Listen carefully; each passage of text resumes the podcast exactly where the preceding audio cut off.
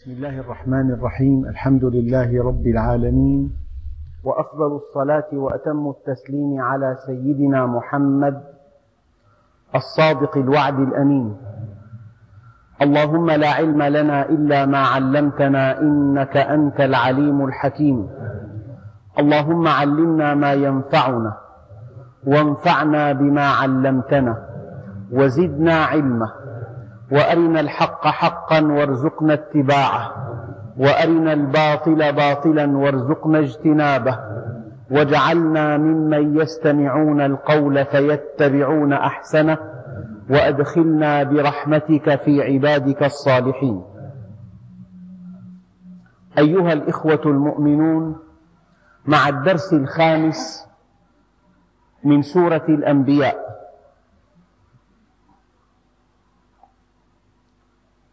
وصلنا في الدرس الماضي إلى قوله تعالى بسم الله الرحمن الرحيم. وقالوا اتخذ الرحمن ولدا سبحانه بل عباد مكرمون. يعني هؤلاء الذين ظنهم الكفار بنات الله ليسوا كذلك. إنما هم عباد مكرمون يعني مقربون لا يسبقونه بالقول وهم بأمره يعملون. ومعنى لا يسبقونه بالقول أي أنهم في مرتبة العبودية فلا يقولون إلا ما يقال لهم.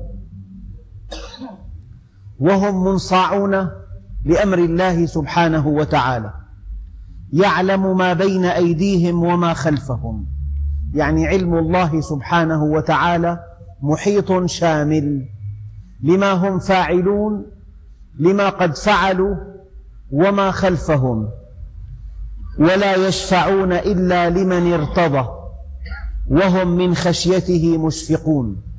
يعني الشفاعة الزوج الشفع هو الزوج والشفاعة أن تضم شيئا إلى شيء. فما من شيئين على وجه الأرض يجتمعا إلا بإذن الله سبحانه وتعالى. ما اجتمع شيئان لنفع أو ضر إلا بإذن الله سبحانه وتعالى. لذلك المؤمن يعتقد اعتقادا جازما أن الله سبحانه وتعالى هو بيده كل شيء. حتى لو أنه قد وصل إليك خير على يد إنسان أو قد استطاع إنسان أن ينالك بالأذى. لا هذه ولا تلك من عند زيد أو عبيد إنما هما من أمر الله سبحانه وتعالى ولا يشفعون إلا لمن ارتضى. يعني هذا الإنسان الذي يملك الخيرات بحسب الظاهر. لا يستطيع أن يعطيك منها شيئا إلا أن يأذن الله. وهذا الذي يملك القدرة على الأذى. لا يستطيع أن يؤذيك إلا بعد أن يأذن الله ويرضى. إذا الحقيقة أن علاقتك أن علاقتك كلها بيد الله سبحانه وتعالى. لكن إن من عبادي من جعلته مفاتيح للخير. وإن من عبادي من جعلته مفاتيح للشر. فطوبى لمن كانت مفاتيح الخير على يديه. إذا ولا يشفعون إلا لمن ارتضى وهم من خشيته مشفقون. يعني من بطشه أو من عقابه مشفقون أي يخافون. هذه الآيات شرحت في الدرس الماضي وقد مررت عليها تمهيدا للآيات التي بعدها. إذا هؤلاء الملائكة الذين زعم كفار قريش والوثنيون أنهم بنات الله سبحانه وتعالى ليسوا كذلك إنما هم عباد مكرمون يعني مقربون. أوكل الله إليهم بعض المهمات التي تتناسب وإمكاناتهم وطبيعتهم وهم في مرتبة العبودية المطلقة لا يسبقونه بالقول وهم بأمره يعملون وهم أيضا يخافون الله سبحانه وتعالى ويخشون عقابه والله سبحانه وتعالى محيط بهم إحاطة كاملة. ومن يقل منهم إني إله من دونه. فذلك نجزيه جهنم كذلك نجزي الظالمين. يعني هذا الذي يتطاول على مرتبته ويدعي أنه إله من باب الفرضية. هم لا يفعلون ذلك. الملائكة فوق ذلك. إنهم منزهون إنهم مكرمون إنهم لا يعصون الله ما أمرهم. ولكن فرضا ومن يقل منهم إني إله من دونه فذلك نجزيه جهنم كذلك نجزي الظالمين. يعني هذا قانون. الذي يدعي ما ليس له الذي يدعي الألوهية الذي يدعي أن بيده أمور الناس هذا متطاول على مقام الألوهية. لذلك لا بد من أن يعذب في الدنيا والآخرة. ربنا سبحانه وتعالى بعد هذه الآيات المتعلقة بالملائكة بين لنا إحدى أكبر الآيات الكونية. قال تعالى أولم يرى الذين كفروا؟ أولم يرى الذين كفروا أن السماوات والأرض كانتا رتقا ففتقناهما وجعلنا من الماء كل شيء حي أفلا يؤمنون. أحيانا تجر الآية تجر الآية جرا لتعبر عن نظرية لم يتم تحقيقها.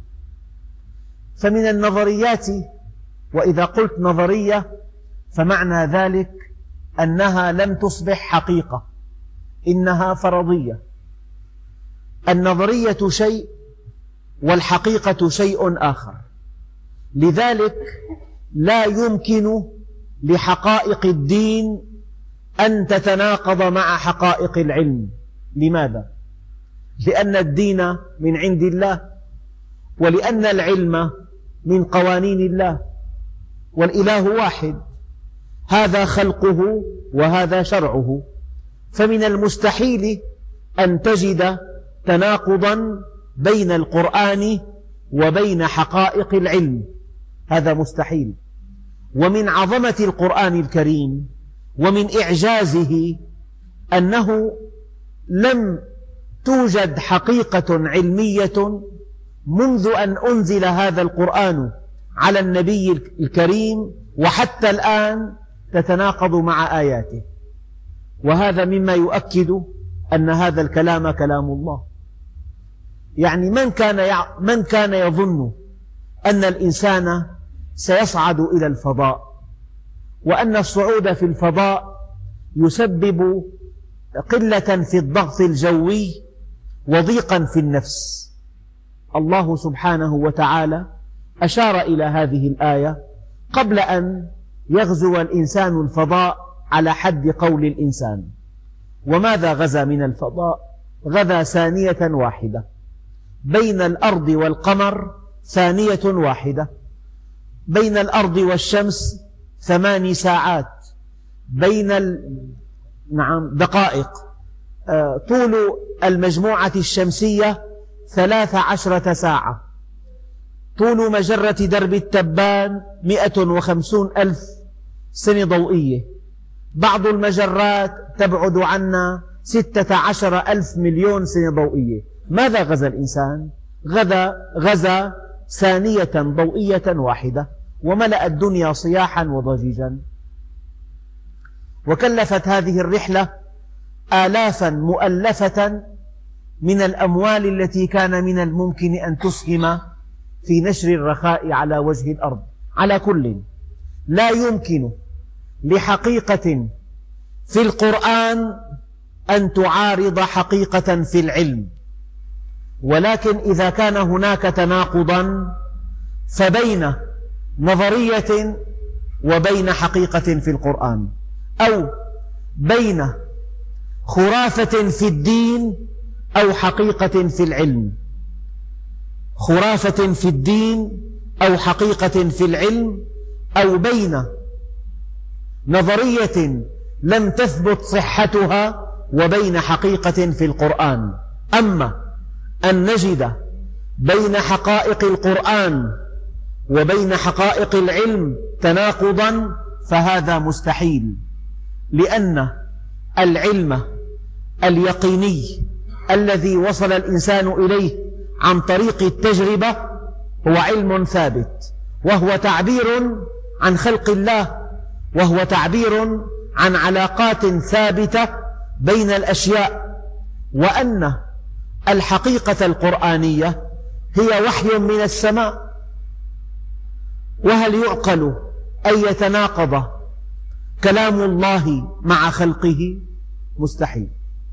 لكن هناك علماء في الأصول يعني يحذرون من أن تجر الآية إلى تفسير نظرية لم تثبت صحتها أو أن تجر الحقيقة العلمية إلى أن تلتقي مع آية الآية لها معنى آخر ما أراده الله سبحانه وتعالى لتكون مطابقة لهذه الحقيقة. على كل هناك من يزعم أن منشأ, منشأ الأجرام السماوية أو أن منشأ الكواكب السيارة هو دوران كتلة الشمس الشديدة حول ذاتها فبحكم قوة القوة النابذة انفلت منها بعض الكواكب ثم تبردت فكانت الأرض.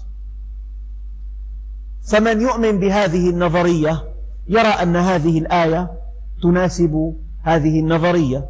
أولم يرى الذين كفروا أن السماوات والأرض كانتا رتقا ففتقناهما. الشيء الغريب ما دامت المجموعة الشمسية والشمس كانت جميعا كتلة واحدة إذا ينبغي أن تكون هذه المجموعة من طبيعة واحدة. فلما صعد الإنسان إلى القمر وجاء ببعض من تراب القمر وجد أن بين تراب القمر وبين تراب الأرض فرق في النوع. هذه العينات من تراب القمر لم تؤكد تلك النظرية. والذي يبعد أن تكون هذه الآية تأكيدا لهذه النظرية أن الله سبحانه وتعالى صدرها بقوله الكريم أولم يرى الذين كفروا؟ أولم يرى إيه هذا شيء حصل قبل ألوف ألوف ملايين السنين. قبل أن يخلق الإنسان على وجه الأرض.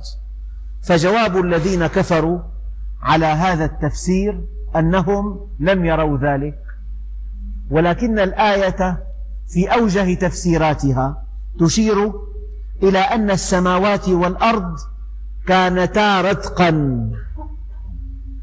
يعني شيء متجانس. السماء لا تمطر والأرض لا تنبت. ففتقناهما فتقنا السماء عن المطر وفتقنا الأرض عن النبات. السماء انفتقت فنزل منها المطر والأرض انفتقت فخرج منها النبات. ويعد النبات أكبر آية كونية بين تحت سمع الإنسان وبصره. تعد ظاهرة النبات أكبر آية كونية موضوعة تحت بصر الإنسان وسمعه. إن النبات داخل في حياتنا دخولا صميميا. فأنت تأكل الخبز وهو من نبات القمح وتشرب الحليب والحليب من نتاج الحيوان والحيوان غذاؤه النبات. وأنت تأكل الخضروات والبقول والمحاصيل والفواكه والثمار. وأنت تستخدم الأخشاب في أثاث بيتك وفي النوافذ والأبواب. والأخشاب من النبات وأنت تستخدم الدواء ومعظم الدواء من النبات وأنت تستخدم بعض الحاجات الليف من النبات والسواك من النبات والخلة من النبات وهناك أشجار تستفيد من جذوعها ومن أخشابها وتعد أنواع الأخشاب بالغة التعقيد. هناك أخشاب لها ميزات خاصة. أخشاب آه، لا تتأثر بالشمس والأمطار. أخشاب لينة الاستعمال. أخشاب صلدة. أخشاب مرنة. فالأخشاب كلها من ظاهرة النبات. هناك نباتات حدودية جعلها الله حاجزا بينك وبين جيرانك. هناك نباتات الزينة. هناك نباتات كالمظلات. هناك نباتات تستخدم أخشابها. هناك نباتات تستخدم جذورها. هناك نباتات تستخدم أوراقها. هناك نباتات تستخدم أزهارها. فظاهرة النبات تعد أخطر ظاهرة وأوضح آية بينة موضوعة بين يدي الإنسان على وجه الأرض. لذلك أولم يرى الذين كفروا؟ هذه الطاولة من النبات. هذه الوردة من النبات. هذا السجاد الذي تجلسون عليه ما كان ليكون كذلك لولا النبات. إنه من الصوف. وهذه الثياب من القطن. يعني لو استعرضت الحاجات التي تستعملها كل يوم. لرأيت النبات يدخل في معظمها. الفراش الوسير اللحاف الذي آه، تتغطى به. كل حاجة تقريبا أصلها من النبات. أولم يرى الذين كفروا؟ أليست هذه الآية أمامهم؟ أليست هذه الآية تحت سمعهم وبصرهم.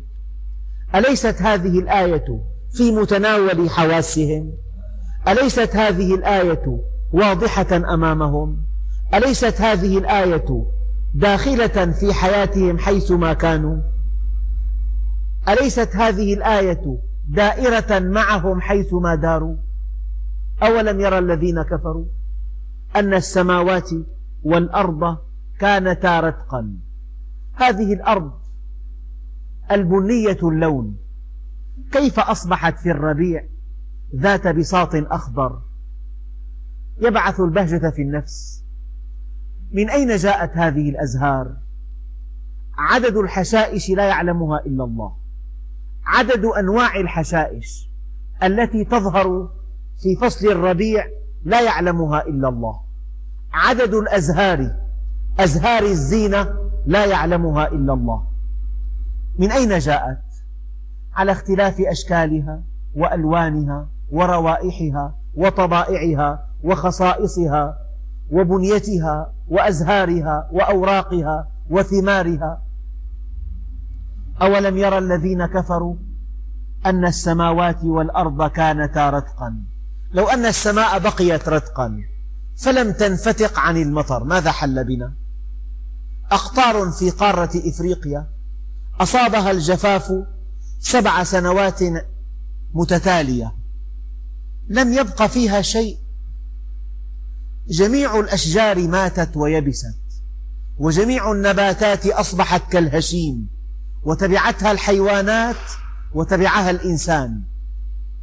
البقية الباقية هاجرت إلى أقطار أخرى. ماذا كان من الممكن أن يكون لولا الماء الذي انفتقت عنه السماء؟ إن الله عز وجل جعل من الماء كل شيء حي. ومع ذلك فقد قلت لكم في خطبة سابقة أن الله سبحانه وتعالى يقول وما يعلم جنود ربك إلا هو يتحدثون عن الجراد. والجراد يستطيع أن يأكل كل يوم بقدر وزنه تماما. بقدر وزنه. فإذا كان هناك بعض أسراب الجراد التي يزيد وزنها عن ثمانين ألف طن إنها تأكل في كل يوم ثمانين ألف طن. إن الكيلومتر مربع من أسراب الجراد يعد مئتي مليون جرادة. هناك إحصائيات خطيرة. الله سبحانه وتعالى يقول وما يعلم جنود ربك إلا هو قد يأتي الجراد على بلد فيؤخره ثلاثين عاما. يعني لا تعود النباتات إلى ما كانت عليه إلا بعد ثلاثين عاما. اللهم اصرف عنا الجراد والوباء يا رب العالمين. أولم يرى الذين كفروا أن السماوات والأرض كانتا رتقا ففتقناهما وجعلنا من الماء كل شيء حي. هذا الماء تلك الآية العظيمة. هل فكرت في خصائصه؟ هل فكرت لماذا كان الماء لا لون له؟ ولماذا كان الماء لا طعم له؟ ولماذا كان الماء لا رائحة له ولماذا كان الماء يتبخر بدرجة أربعة عشر ولماذا كان الماء ذا سيولة دقيقة بحيث ينفذ في أدق المسام ولماذا كان الماء يتمدد في التسخين وينكمش في التبريد إلا في درجة واحدة تنعكس معها الآية؟ لماذا يتمدد الماء في الدرجة زائد أربعة؟ لولا هذه الظاهرة لما بقي مخلوق على وجه الأرض أبدا. لأصبحت البحار محيطات متجمدة ولانعدم التبخر ولانعدم هطول الأمطار ولمات النبات وتبعه الإنسان وهلك وتبعه الحيوان وكان الإنسان مصيره الهلاك. لو أن الماء لا يتبدد في الدرجة زائد أربعة. هذا الماء بهذه الخصائص. لماذا تثبت درجة غليان الماء؟ الزيت ليس كذلك. الزيت ترتفع درجته إلى أرقام عالية بينما الماء لو استمر يغلي عشرات الساعات لا تزيد حرارته عن مئة درجة. درجة غليانه درجة تبخره درجة ذوبانه درجة تجمده درجة انكماشه درجة توسعه لا لون له لا طعم له لا رائحة له درجة نفوذيته من جعل الماء بهذه الصفات وجعلنا من الماء كل شيء حي. من منا يصدق أن سبعين بالمئة من وزن الإنسان ماء؟ من منا يصدق أن بعض الفواكه سبعة وتسعون بالمئة من وزنها ماء؟ البطيخ ماء مجمد لكن مجمد لا على أساس التبريد على أساس التكوين. فهذا البطيخ ماء مجمد محلى في مواد مفيدة في معادن في فيتامينات في مواد سكرية ومجمد من دون تبريد. فلذلك ربنا عز وجل أراد أن يلفت النظر إلى أن الماء أساس الحياة وأن الإنسان لا يستغني عن الماء أكثر من أيام ثلاثة وبعدها يموت. ولا يستغني عن الهواء أكثر من دقائق ثلاثة وبعدها يموت. لذلك الهواء في كل مكان. والماء في أماكن متفرقة. أما الطعام فقد يستغني عنه الإنسان أياما عديدة. تزيد عن ثلاثين يوما. لذلك الطعام يحتاج إلى كسب. أما الماء والهواء فهو مبذول لجميع الناس من دون ثمن أولم يرى الذين كفروا أن السماوات والأرض كانتا رتقا ففتقناهما وجعلنا من الماء كل شيء حي أفلا يؤمنون أليست هذه الآية كافية؟ يعني مرة اطلعت على كتاب مؤلف من ثمانية عشر جزءا. كل جزء يزيد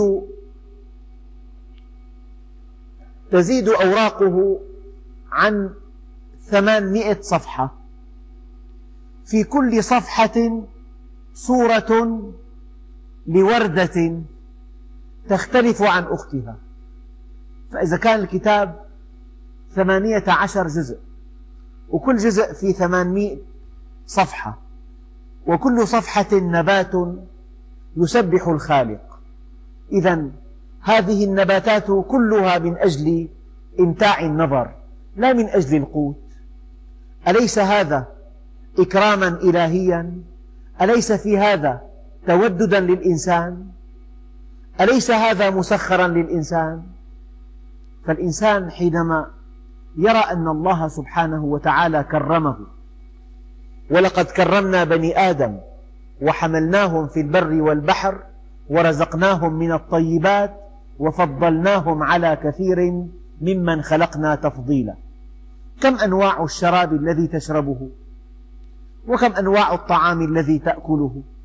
وكم أنواع الفواكه التي خلقها الله سبحانه وتعالى؟ كم؟ كم هي كثيرة؟ أفلا يؤمنون؟ ماذا ينتظر الإنسان حتى يؤمن؟ فلينظر الإنسان إلى طعامه. أنا صببنا الماء صبا ثم شققنا الأرض شقا فأنبتنا فيها حبا وعنبا وقضبا وزيتونا ونخلا وحدائق غلبا وفاكهة وأبا متاعا لكم ولأنعامكم. أفلا يؤمنون؟ أم خلقوا من غير شيء أم هم الخالقون؟ وكأي من آية في السماوات والأرض يمرون عليها وهم عنها معرضون. وجعلنا في الأرض رواسي أن تميد بهم. وجعلنا فيها فجاجا سبلا لعلهم يهتدون. هذه السلاسل الجبلية العظيمة. كيف جعل الله في منتصفها سبل مضائق ممرات؟ لولا هذا لكان انتقال الناس من سفح إلى آخر شيئا مستحيلا. فإذا وجدت الجبلين بينهما واد هكذا أو بينهما ممر جبلي فليس هذا صدفة. إنه آية واضحة على رحمة الله بالإنسان. وجعلنا في الأرض رواسي أن تميد بهم وجعلنا فيها فجاجا سبلا لعلهم يهتدون. أما أن تكون الجبال رواسي أن تميد بهم فلأن الجبال جعلها الله سبحانه وتعالى في أماكن دقيقة جدا من الأرض بحيث إذا دارت الأرض حول نفسها دورة سريعة كانت محصلة هذا الدوران استقرارا. آية من آيات الله العظمى. أمن جعل الأرض قرارا. من جعلها ساكنة؟ لو أن هناك اضطرابا طفيفا لما بقي هذا المسجد على ما هو عليه. لم يبقى على وجه الأرض بناء. لولا أن الله سبحانه وتعالى جعل الأرض قرارا. مستقرة. مستقرة مع حركة تأخذ بالألباب. نحن جئنا إلى هذا المسجد وبدأ الدرس في تمام الساعة الثامنة وخمس دقائق تقريبا. والآن الساعة الثامنة وخمس وثلاثون دقيقة. يعني مضى على بدء الدرس ثلاثون دقيقة. من منكم يصدق كم من الكيلومترات قطعتها الأرض في هذه النصف ساعة؟ في كل ثانية تقطع الأرض ثلاثين كيلومترا في كل ثانية. ففي الدقيقة 30 بستين يعني 1800 ففي الثلاثين دقيقة 1300 ضرب 30 1800 بعشرة 18000 ب 18000 ب 18000 54 ألف كيلومتر قطعت الأرض منذ أن بدأت كلامي وحتى الآن. وجعلنا في الأرض رواسي. الأرض تنتقل حول الشمس بسرعة 30 كيلومتر في الثانية وفي دورتها حول نفسها بسرعة 1600 كيلومتر في الساعة. إذا هذه الدورة وهذه الحركة تحتاج إلى استقرار. أمن جعل الأرض قرارا. تلاقي بناء بيقول لك هذا معمر من من 80 سنة. ما في ولا شق. ما معنى ما في شق؟ يعني ما في اهتزاز. أي اهتزاز أصاب الأرض لكان أثره واضحا في الأبنية. في الأرض رواسي أن تميد بهم.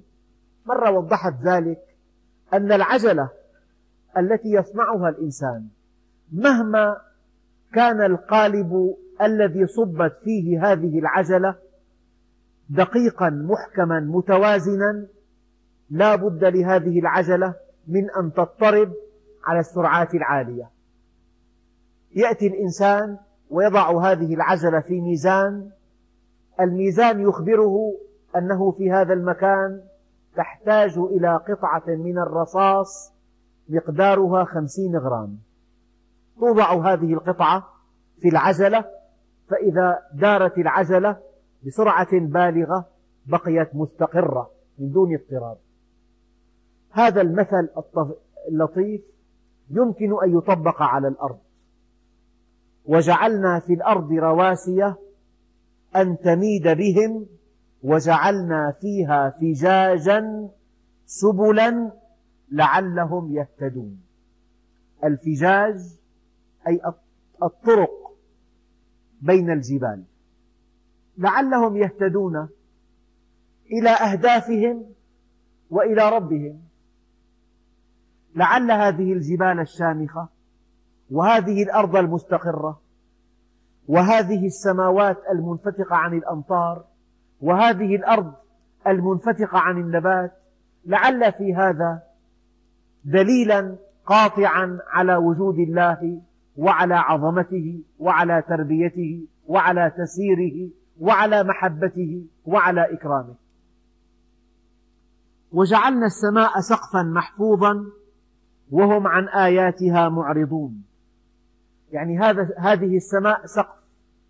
قال العلماء محفوظة من أن تنال بأذى. أو محفوظة من أن تتبدل طبيعتها.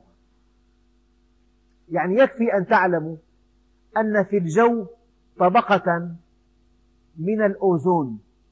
هذه الطبقة لا تزيد سماكتها عن الميليمترات. هذه الطبقة تمنع وصول الأشعة التي تؤذي الإنسان. الأشعة الشمسية فوق هذه الطبقة تؤذي الإنسان ولكنها بعد هذه الطبقة لا تؤذي الإنسان. إن هذه السماء كأنها سقف محفوظ أي حافظ للإنسان محفوظة من أن تمس بأذى من أن تتبدل طبيعتها. وجعلنا السماء سقفا محفوظا وهم عن آياتها معرضون. عن آيات السماء. عن مذنباتها. المذنبات آية. والكويكبات آية. والنيازك آية. والثقوب السوداء آية. والكازارات آية. والمجرات آية. والنجوم آية. والكواكب آية.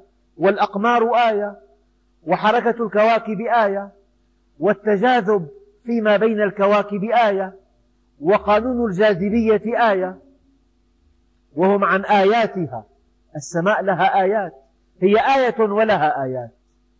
هي آية واحدة ولها آيات كثيرة وهم عن آياتها معرضون.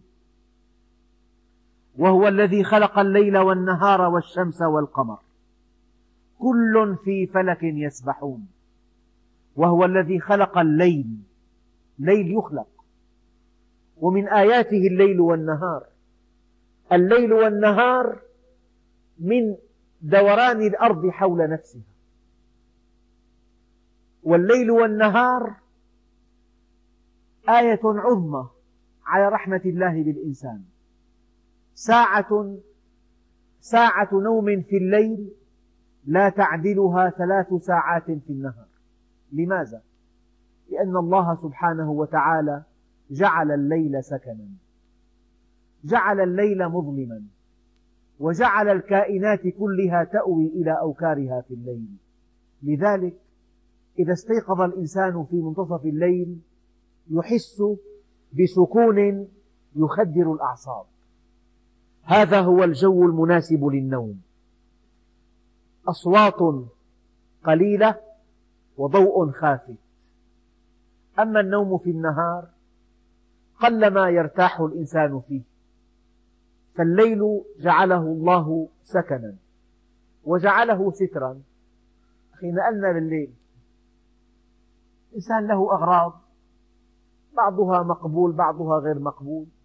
جعل الله الليل سترا وجعله سكنا وجعله وقتا مناسبا. لمناجاة الله عز وجل. لذلك إنا أنزلناه في ليلة القدر. إن ربك يعلم أنك تقوم أدنى من ثلثي الليل ونصفه سبحان الذي أسرى بعبده ليلا. جعل الله الليل مناسبة لمناجاته. مناسبة لعبادته. مناسبة لذكره. مناسبة لتلاوة كتابه. لو يعلم الناس ما في العتمة والصبح لأتوهما ولو حبوا. فقم نحونا فقم في الدجى لا تخشى وحشة. هؤلاء الذين يمشون إلى المساجد في الليل هؤلاء في أعيننا. وهؤلاء لهم عند الله أجر كبير. فلذلك ربنا عز وجل يقول وهو الذي خلق الليل وخلق النهار. هذا الضياء هذه الحرارة هذه الشمس التي تبعث الدفء والنور والتطهير في الأجسام هذه من آيات الله العظمى. لذلك قالوا كل مخلوق يموت ولا يبقى إلا ذو العزة والجبروت الليل مهما طال فلا بد من طلوع الفجر. والعمر مهما طال فلا بد من نزول القبر. يعني لولا أن هناك ليلا ونهارا. أخي كم عمرك؟ ما بعرف. لكن ليل ونهار صار في سبت أحد اثنين ثلاثة أربعة خميس أسبوع أربع أسابيع شهر. ثلاث أشهر فصل أربع فصول سنة أربع سنوات سنة كبيسة العقد الأول لك بالأربعينات أنا ولدان هذا بالخمسينات بالستينات بالسبعينات بالثمانينات بالتسعينات بالقرن صار في قرن. بعد القرن في حقب بعدين كل من عليها فان يعني لولا دورة الأرض حول نفسها لما كان الليل والنهار ولما كان الزمن. إذا الليل سكن والنهار للكسب والليل مأوى والليل ستر والليل ذكرى والنهار لنعلم عدد السنين والحساب والشمس والقمر. هذه الشمس التي تكبر الأرض بمليون وثلاثمائة ألف مرة. يعني مليون أرض وثلاثمائة ألف أرض تدخل في جوف الشمس. والشمس حرارتها في نواتها أكثر من عشرين مليون درجة. بين بينما حرارتها على سطحها تزيد عن ستة آلاف